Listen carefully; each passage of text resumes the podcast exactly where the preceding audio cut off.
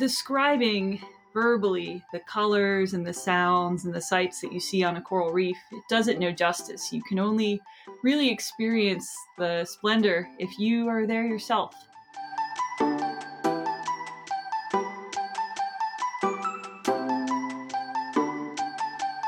Um, this is Larry Susskind. Um, I'm a faculty member at the Massachusetts Institute of Technology, MIT, and uh, your host for these uh, webinars, uh, all based on the uh, environment series, environment and sustainability series published by Anthem Press. And I have the great fortune today to be talking to a friend and colleague, Kelly Heber Dunning, uh, who's assistant professor at Auburn School of Forestry and Wildlife uh, in the United States. And at that university, she had something called the Conservation Governance Lab, where she works with the students and faculty colleagues on environmental policy globally and public policy questions like coastal ecosystem preservation and wildlife preservation and forest management and estuary management and particularly coral reefs. And it is coral reefs that is the subject of her book that we're going to talk about today. And her book is called Managing Coral Reefs. It has a long subtitle, which she will get into a little bit at a time, I think. Um, but the book is prescriptive as well as analytic. It focuses on one part of the world with regard to managing coral reefs, but it has relevance to coral reef management all over the world, proven by the fact uh, that uh, Kelly is part of efforts at managing coral reefs in many locations. So um, I'm going to start by asking Kelly um, to tell us uh, the story, really, of how she came to write this book, and then ask her to say just a little bit about the what she sees as the main ideas or takeaways uh, that someone who reads the book um, could take with them and then we'll probe more deeply. So, Kelly, welcome. Thank you, Larry. Uh, really happy to be here. Really grateful for you having me on. Um, I guess I'll get started. So, the reason that I wrote that I wrote this book, I grew up in South Florida, and as most people who grow up in South Florida have the honor and privilege of doing, I grew up most weekends snorkeling on the coral reefs down there, and you know, describing verbally the colors and the sounds and the sights that you see on a coral reef, it doesn't know justice. You can only really experience the splendor if you are there yourself. Um, but I vividly remember one time when I was on a really kind of famous coral reef down in Key Largo called Molasses Reef, seeing a bright, almost neon yellow stand of a type of coral that's shaped like the antler of an elk and it's called elkhorn coral. And I remember looking at this coral and just swimming around and around and just being so mesmerized by this beautiful, bright yellow sand of elkhorn coral. Now, as I got older and I was in college and I could, you know, take weekends when I was at the University of Florida and drive down and do some more snorkeling and at this point diving, I know I started to notice that I couldn't really see any elkhorn. That was one of the foundational moments of my childhood and where's all the elkhorn? I don't see any of it. And I don't see this other type of coral either, this faster growing, smaller coral that looks like a different type of antler called staghorn, or they look like a bunch of little human fingers. So I wasn't seeing any elkhorn. I wasn't seeing any staghorn. Where was all this coral that I saw growing up?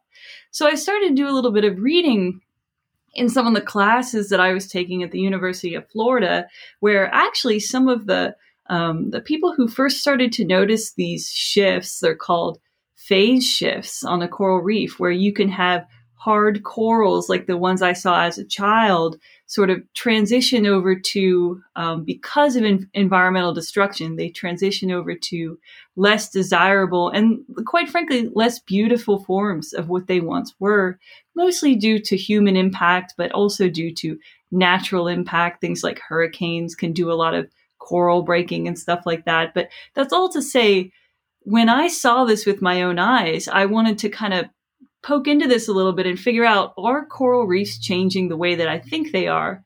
If they are, what are we doing that's causing that? And how can we change the things that we're doing to kind of fix that? So I ended up um, enrolling at MIT. I got the honor and privilege to study under Larry. Um, at the time, we were really kind of focusing in on Southeast Asia because of connections we were developing to the Malaysian government through some really rewarding um, scholarly exchanges with some people who were coming out of Malaysia and other parts of the world. So I started to look into Southeast Asian coral reefs, which are mega diverse ecosystems. Um, as someone who grew up, you know, diving and snorkeling in Florida, Southeast Asian coral reefs have 10 times the amount of coral and fish species that we have. And that's not to say that they're better. I mean, your home reef is always your home reef, but it's still just a, a part of the world that's absolutely worth doing everything we can to conserve because of how special it is. So, in the lead up to writing this book, um, I took a couple fieldwork trips out there. I did some underwater surveys. I got to swim along the reef ridgeline and really start to actually um, do some ecological science in terms of figuring out how healthy the reef was. But more importantly, or maybe equally importantly, but to me, more importantly, I also wanted to talk to the communities who depend a lot on these reefs. So just like where I grew up in South Florida, Southeast Asian communities in the places where I was working in Indonesia and Malaysia, they really depend on these coral reefs to protect them from uh, major tropical storms. Down there, they're called typhoons, but here we call them hurricanes. They depend on reefs to draw a lot of visitors like me. So tourists come there and they spend a lot of money to stay in hotels and get on dive boats. Um, they also view reefs as their own national heritage, just like we do. Our um, our major reef in the United States off the coast of Florida, that's a, nat- a, natural heritage site that belongs to all of us. It belongs to future generations. And it's no different in Southeast Asia. So, um, having spent some time on the reefs of Malaysia um, and seeing how they look after their reefs there, I wanted to compare it to another country in this mega diverse region. So, um, I was learning Malay at the time. Um, so I figured, why not work in another country that speaks Bahasa? So I set up another field site in Indonesia. And I started to compare the way that these places kind of manage and look after their coral reefs. And what I found was in Indonesia, the central government has entrusted local villages and local communities with almost um, complete control over what happens to their reefs, whether that's managing who gets to fish the waters, who gets to take or remove wildlife and animals off those reefs, to issues of coastal planning, how many hotels are allowed to be built along the uh, the sandy beaches every year. And this is completely different from what they do in Malaysia, where, much like here in the United States, the federal government is in charge of everything. So, federal marine parks officers are tasked with the same exact things that regular, local, everyday folks are tasked with in the Indonesian setting. So, basically, I was looking at um, bottom up or community based or village based coral reef management versus top down or this sort of government led bureaucratic um, coral reef management. And both my ecology and the conversations that I had with people who lived around these coral reefs and really depended on them showed that when you trust local, everyday people, communities, villages, you see immensely better outcomes for the people who depend on those reefs and for the coral reefs themselves. Um, I can't emphasize enough how surprising this was to me because the communities that I was um, speaking to people in, you know, these are people who just 20 years ago were using dynamite to do fishing off the coasts so that they could harvest these larger types of tuna and grouper through the use of destructive, fish, destructive fishing methods. And in the 20 years since then, had completely converted to this sustainable ecotourism model, um, which incentivized them to really act as strict and careful stewards of the coral reefs that they depend on. So going from people who fish with dynamite to people who work together voluntarily, collaboratively, in a participatory way to looking after these reefs. And I have to emphasize, there's not a lot of wealth in this area. People have very limited incomes most of the same people who were looking after these reefs in these Indonesian villages, their day job was either working as hotel staff or working as offshore fishermen in the tuna fishery. So, despite having not a whole lot of money, they spent their money, their minds, their time looking after these coral reefs because they knew that this work now would preserve the reefs for future generations. Now, I contrasted that with the top down federally run management in Malaysia. And, you know, if you've ever spent any time in a big government office, we see it all the time in the United States with the issues with the VA hospital system.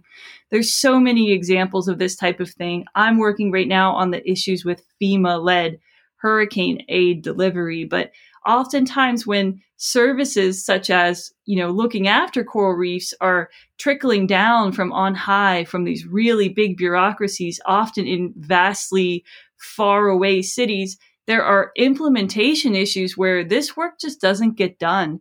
And this was what i found in the malaysian coral reefs and unfortunately, the same villages and communities who had done so much to work together in the Indonesian context were completely and deliberately excluded from any type of management power in the Malaysian setting, which I believe led to worse outcomes where people actually didn't care about the reef and would do things like throw their litter onto the reef from the boat. So I guess to sum that all up, this book tells two really dramatically different stories. One of when people with very little um, pool their time, effort, know how, knowledge to really act as stewards of a system on which their community really strongly depends. And then on the other hand, you have a system where this top down bureaucratic frame of government framework of government that doesn't really allow common everyday people to participate has really kind of failed and really needs to do a better job to bring people in or else the coral reefs of Malaysia, which are actively becoming much more popular on the tourist circuit, are just going to be um, basically destroyed in the process. So I hope that that does a good job of wrapping up the book there. Um, that's really all I had on summarizing it.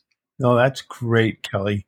And now, when I say the full title of the book, anyone, lis- anyone listening will understand, right? Managing Coral Reefs, colon, an ecological and institutional analysis of ecosystem services in Southeast Asia.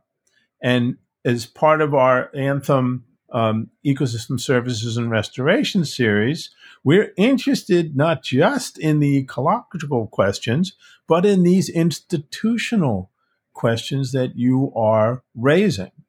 Um, another sort of storyline winding through the book, uh, and uh, it's not contradictory to what you've been saying, but it's just another way of looking at the distinction between Malaysia and Indonesia, has to do with something called the International Convention on Biological Diversity. And maybe you could talk a little bit about the CBD and why that found its way into your discussion. You were writing about two countries. That's fine. Uh, but you were also addressing uh, a question that's global in nature and in some ways contained within the story of the CBD. So, could you tell us for people that don't know what about the CBD and and how it found its way into your analysis?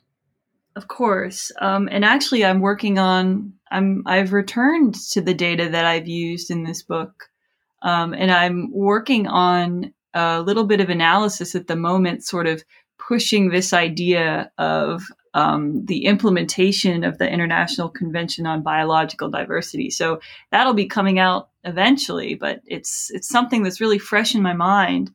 Um, so the Convention on Biological Diversity, the CBD, this is sort of a global voluntary framework agreement where um, somewhere around 160 countries all over the world signed on to it. And there's all of these different components to the agreement. But basically, the gist of it is that countries are going to make strategic action plans for the conservation of both terrestrial and coastal ecosystems. Coral reefs pop up again and again and again and again in this thing just because they're so unique and they are so precious in terms of just the sheer number of species of plants and um, animals that inhabit these ecosystems. So, whenever countries committed to these things, the important thing there is the commitments were voluntary. They voluntarily decided to agree to develop these plans um, whoever signed them, the executive or the legislature, whoever's responsible for ultimately signing on to a treaty like this, went back to a ministry. And this ministry, in the Malaysian case, say the, the Marine Parks Ministry, was responsible for drafting the legislation on how Malaysians were going to set up what's called a marine protected area. So everything that you see happening on the ground in terms of implementing these protected areas for really precious marine ecosystems ties back to these global agreements for um, for biodiversity protection. Now, something really interesting, you know, if you read the news and you read um, what's happening with the current administration and the incoming administration with climate change, for example, you often hear skeptics say things along the lines of, well, it doesn't matter that we're leaving the Paris Accords because they're voluntary. I would completely contest that argument and say, well, look at what we've done with global biodiversity conservation. You have almost every single member state of the CBD enacting marine protected areas for their coral reefs, for their terrestrial systems like rainforests. The progress has been huge. Now, I talked about Malaysia, but Indonesia went about it completely differently. And often the ways that countries tend to implement these types of plans for their biodiversity is really tied to the politics of what's going on in that country. So, um, Indonesia in 1997, 1998, they overthrew their longtime dictator at the time, and all power was really sort of strongly concentrated in Jakarta at that particular moment.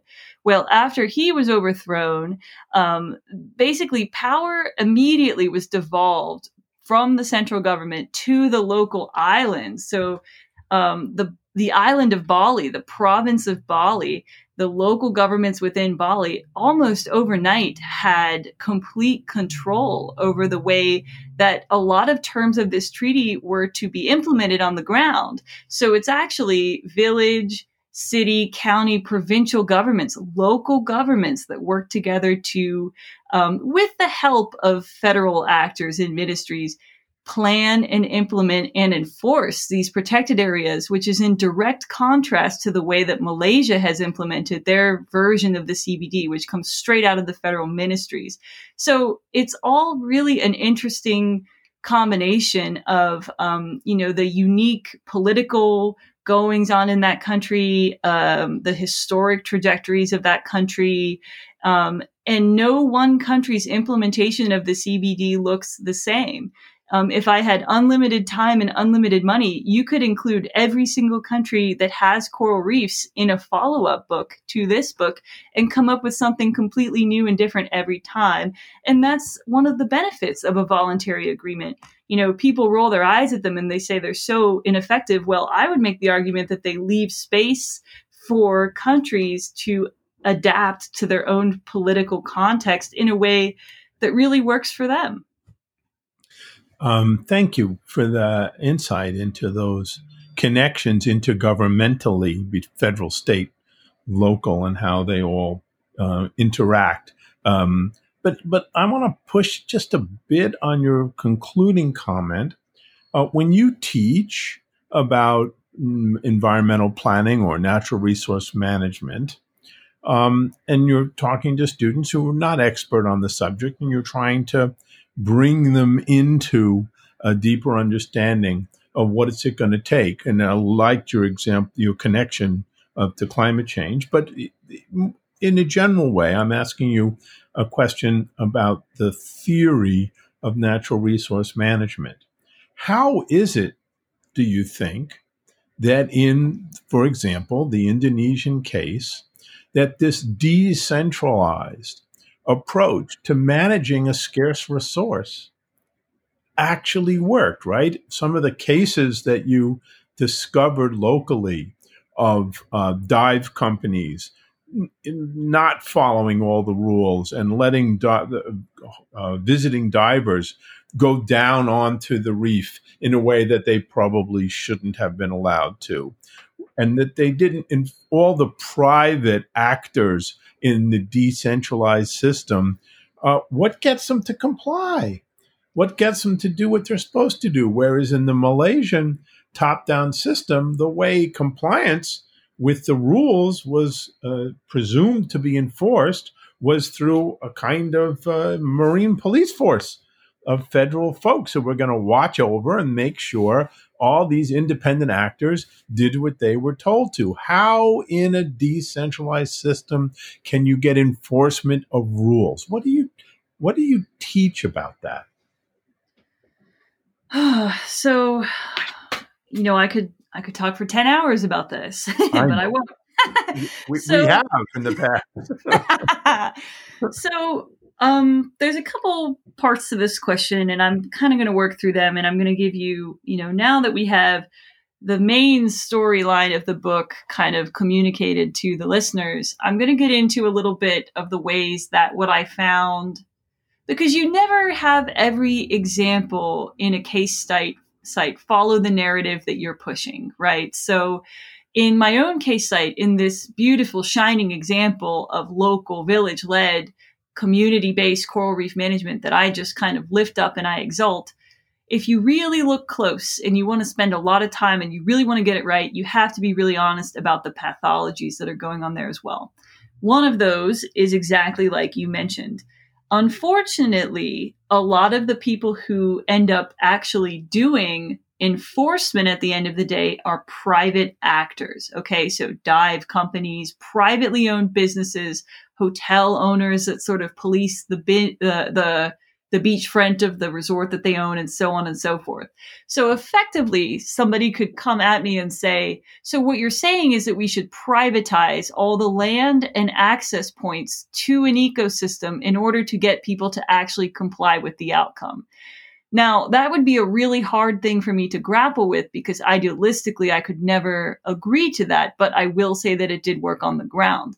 What I would say instead is, you know, this is kind of one of the flaws in this system is that just because it worked in this situation doesn't mean it could work everywhere. So in some of my work in the Congo, for example, I saw this go too far, where you had access to really iconic uh, great ape species and areas of the rainforest governed exclusively by private actors who were not acting as good stewards of the environment and who were instead um, building all this infrastructure that was really degrading the forest ecosystem instead.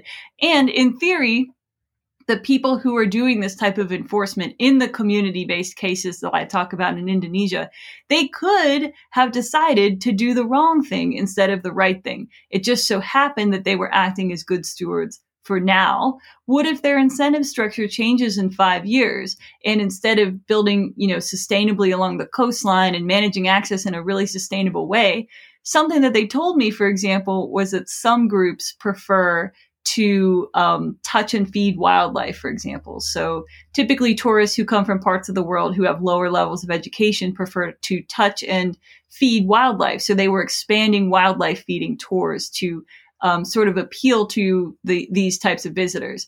Now, is that a sustainable way to manage a reef? No, you should never engage in supplemental feeding of a of a reef fish population. It, it's it has really bad effects on the ecosystem, and, and you just shouldn't do that type of thing. You should teach people that you don't want to interact with wildlife in that way. You want to give them space, right? However, because this was kind of what the market was asking for and private sector actors had so much power to actually enforce, um, there there was a tension kind of coming up here where they were doing a great job of it, but if the incentive structure would change even a little bit, some of the things that I was kind of hailing in my book as being really great for the coral reef may in fact change in the long run. So I guess that's all to say these types of enforcers and i want to talk a little bit about some some good type of enforcement in the community based sites. So you actually had these kind of religious officials in the hindu temple called pecalang and they in some of these villages made pecalang laut or sea police. Um, so in the hindu temple the pecalang are like the ushers in church. They kind of bring people in they make sure that the ceremony goes or the mass goes all as planned and they kind of navigate you know the flow of things that happen in the course of a religious service. The Pecalang Laut or the, the sea police, the sea religious figures are the same thing. They uh, kind of patrol the reef on certain days of the week. They have an office where they uh, make sure that nothing's going on. Some a boat was in the area that was known to be doing some destructive fishing using cyanide, and the Pecalang Laut got in their boat and went out and told them to go away, basically.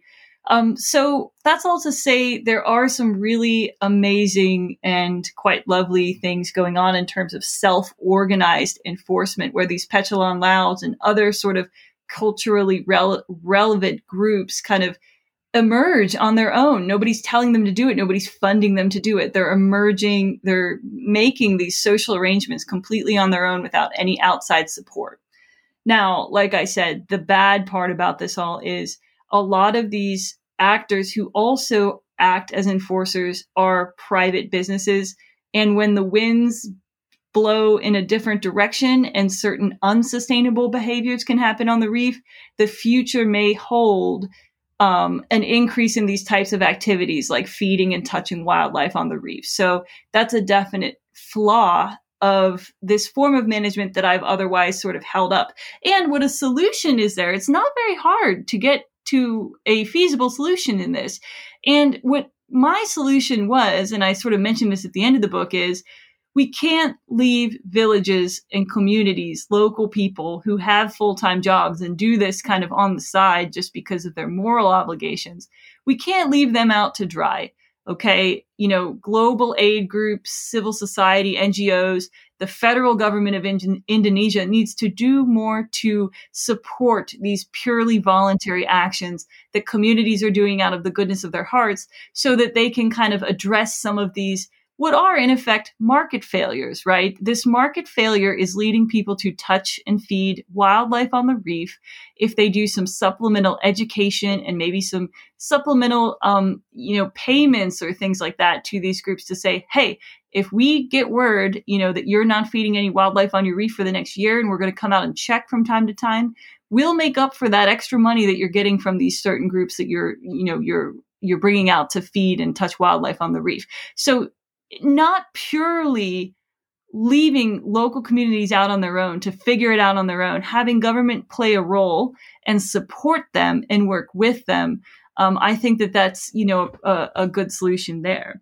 Now, on the other hand, what gets people to comply in the top down system? Why aren't there people out there fishing on the reef or why are there? Well, the answer is there are, and people are not complying. And even though the effective marine officer police have this really, you know, scary looking boat. It's painted all black. It has these scary looking sirens on the top. You can hear it coming from a mile away. You do not want this boat chasing you when you're out on the reef doing bad things. Even though this exists, and there's a more formalized version of the Pecalang Laut that's sort of more culturally universal almost. It's like the reef cops, right? Um, the unfortunate reality of the situation is there is not a really big incentive for them to get out there and actually enforce like they're supposed to.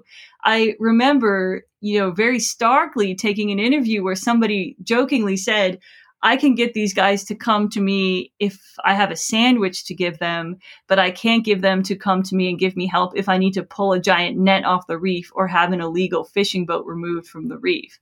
So, you know, to get back to the question, what gets, what, what ensures compliance in these different cases? Um, you know, just because there is a more formalized force, police force, engaging in compliance because there's nobody looking over their shoulder and there's not a really big system of accountability because the bureaucracy that sort of runs these marine protected areas in Malaysia is very far off, you don't really see compliance. You get more sort of gestures of compliance or shadows of what compliance could be. Now, I have a solution for that one as well, and you can sort of see it in similarly managed federal marine parks like the one that we see in the Florida Keys. Again, um, you know, just like you need to bring government a little bit more into the community-based marine protected areas in Malay or in Indonesia, the opposite is true in Malaysia. In the 1990s, when they were shifting, um, when they were first creating these marine protected areas, they completely excluded and deliberately kicked out the communities who live right next to these reefs from having any sort of role in these protected areas a lot of the businesses for diving and boating are owned by people who aren't even from the area. So the opposite is true.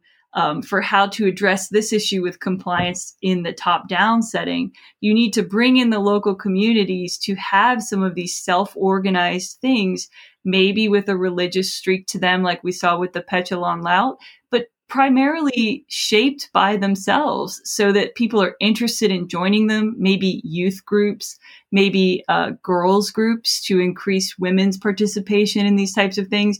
But basically, two different solutions for the same problem, with isn't which isn't perfect in either site. Thank you, Kelly. This is why I, I love your book so much. I mean, and and the way you approach this is uh, not true in lots of books that come out on environmental policy, environmental planning, sustainability. these are these are books that are designed to make an argument, and the argument disavows anything that's not completely consistent with this true believer's point of view. A lot of environmental books have that quality. Uh, what we've tried to do in the in the anthem uh, environment and sustainability initiative in the series is, that we have is to say start with something real. Tell us what actually happened. Uh, yes we want your analysis. Yes we want your conclusions but keep it real. Tell us when it, the idea that you thought this was going to tell us about actually didn't come to be. And so thank you for describing in both instances why there's not an ideal type approach to managing natural resources that's always just this or always just that. That's, in my view, what we desperately need to be moving toward in terms of scholarship and teaching about Uh, environment and sustainability. Yeah, fine. We're glad you believe in these ideas. Now let's talk about what it's going to take to make things work. Oh, context matters. What works in one place doesn't work in another. What works in one time in that context doesn't work at another time. Let's talk about how to understand the ways in which good ideas need to be adapted and modified uh, to really produce results. And that's what your book talks about. It talks about the results, not just the uh, lovely qualities of a certain set of ideas. Uh, we're almost um, out of time, hard to believe.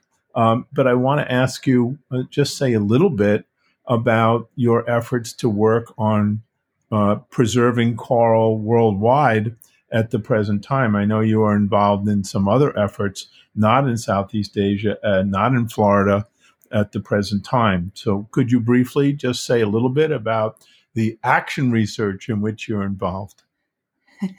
so again, this is another thing that I could just go on and on and on about because, and you know, ask anyone who spends a lot of time with me, it's, it's, I, I can't stop talking about it. So, um, last year, I was setting up a field site down in the Cayman Islands. Before coronavirus kicked off, I had plans to set up um, very, very similar research that I did in this book to ba- basically make a sequel to Managing Coral Reefs, Managing Coral Reefs Part 2, um, but set in the Caribbean. Um, and I wanted to include uh, low income countries, middle income countries, high income countries, and just basically kind of flesh out the analysis better with what happens when rich folks are doing this? What happens when really poor folks are doing this? What happens in the middle? Um, how maybe these things to have no bearing on it at all. I don't know, but let's compare and let's find out. So I was in the Cayman Islands right before coronavirus stuff started to really kick off. And I found out that there was a government led initiative to destroy what is the most iconic coral reef, probably in the entire Caribbean, to make these man made cruising piers. They're called cruise berths, B E R T H, for these new generation of superliner. It's like this, this, you know, it's twice as big as the previous generation of cruise ships, but they need these piers in order to dock in port. Now, prior to that in the Cayman Islands, everybody who came on a cruise to the Caymans would have something called tendering, where the cruise ships parked offshore. Um, they were tied up to a mooring point and they were brought in on these tenders, these little boats, all run by um, historic Caymanian businesses that are a big part of the uh, cultural fabric there. So the amount of reefs, roughly, that was that was going to be taken out by these cruising berths was 10 football fields worth of coral reefs. In my book, if you take out 10 feet of coral reefs, that's a massive loss because less than 1% of the ocean floor has coral reefs in it. And like I said before, these are global heritage sites. They're so special and they're so threatened. And with a changing climate, it's really hard to find areas with any living hard coral on them these days in the Caribbean region and in Florida where I grew up.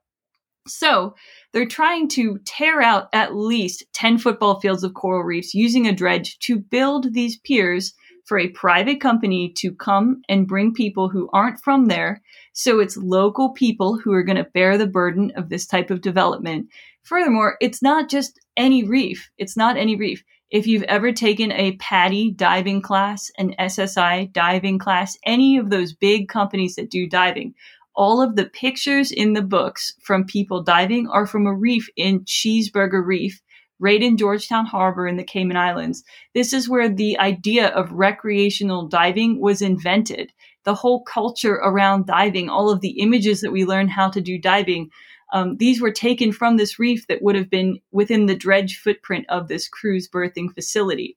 Now, I really quickly met the local Caymanian people who had self organized into a democratic referendum to um, basically tell the government we don't want these cruising berths. So you had government actors. This is a this is a Westminster style system where they have um, you know, a cabinet that's similar to the UK prime minister. There's still a UK overseas territory. So um, you had the premier, um, Alden McLaughlin, and you had his cabinet uh, Moses Kirkconnell. And there's a lot of conflict of interest going on there. And, you know, I don't want to harp too badly on individuals. I don't want to put anyone on blast, but, you know, the same people who were pushing really, really hard for these cruising berths were the same people who owned all of the duty free shops that lined the shoreline right whenever people would come in.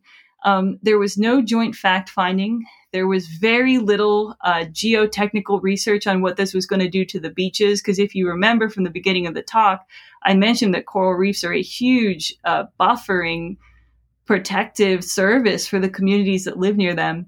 Um, there are a lot of low income and migrant populations that live in these areas because these are tourist centric areas. What's going to happen to low income people who lose their main buffering protection from storm surge, from hurricanes, nobody knows. Then um, you have just this really bad science being circulated by the government saying that for every um, for every hectare of reef that they lose, they're going to put in, they're going to replant 10 times that. So a 10 to 1 mitigation plan.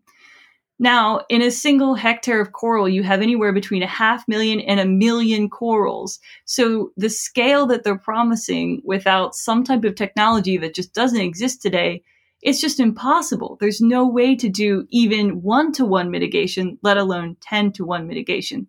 And the worst part about this all is the Cayman Islands have really strong protections in place for coral reef protections and sort of led the way in the Caribbean for protecting their coral reefs. Okay. So what does it say if these big cruise companies, these multinational companies are able to come in, promise these technological fixes that don't exist, amidst huge levels of uncertainty for Cayman Islanders, there aren't even really accurate projections on how much more money they would earn if they would install these berthing piers. There's been one business case done. It's a well done business case, but it doesn't take into account who is bearing the impacts and who's going to be left holding the bag if the dredge footprint is, is say 10 times larger than they predict it to be. So um, I have been working really closely with all the folks who organized this referendum. Um, we submitted a, uh, it was basically a brief that it basically sued the government of the Cayman Islands, working with the National Trust to stop this from happening. Um, we compiled a lot of scientific research that said that there's no proof that this type of mitigation they're promising could happen.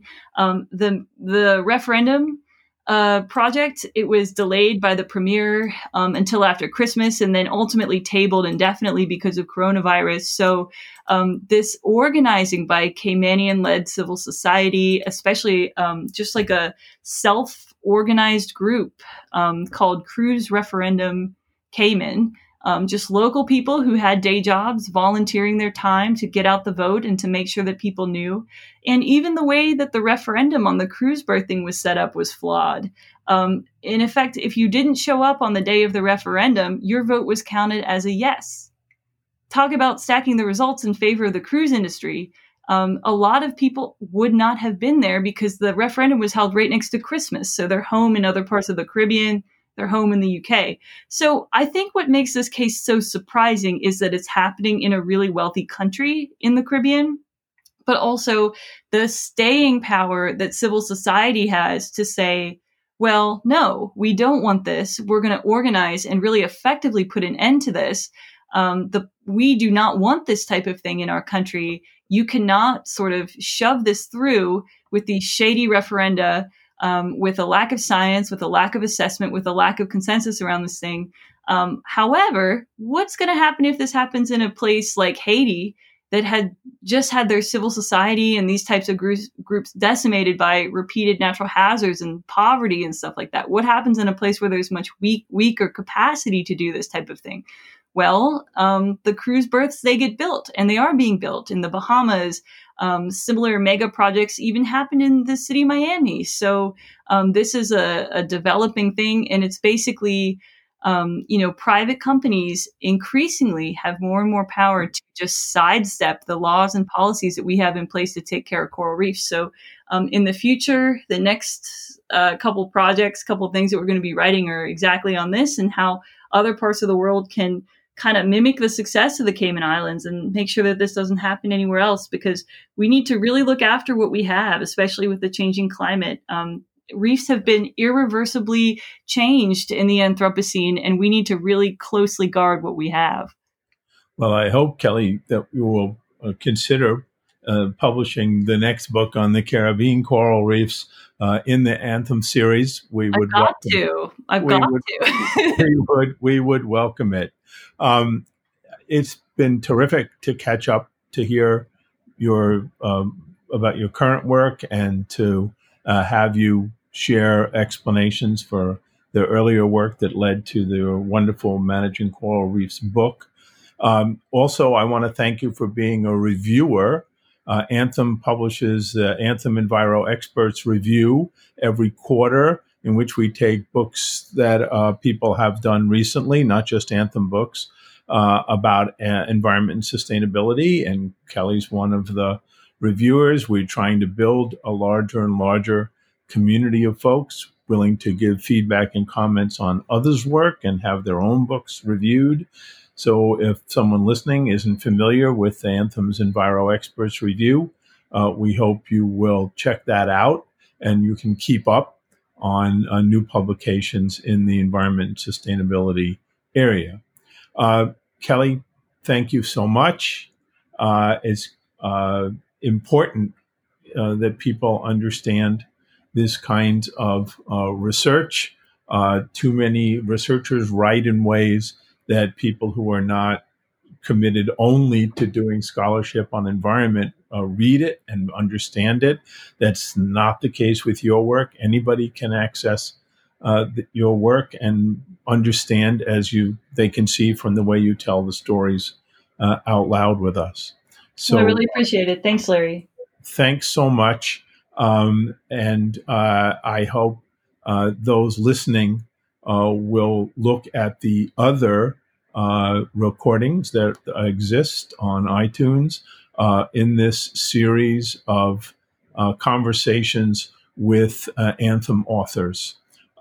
Goodbye for now. We hope you'll check in with us again in the future.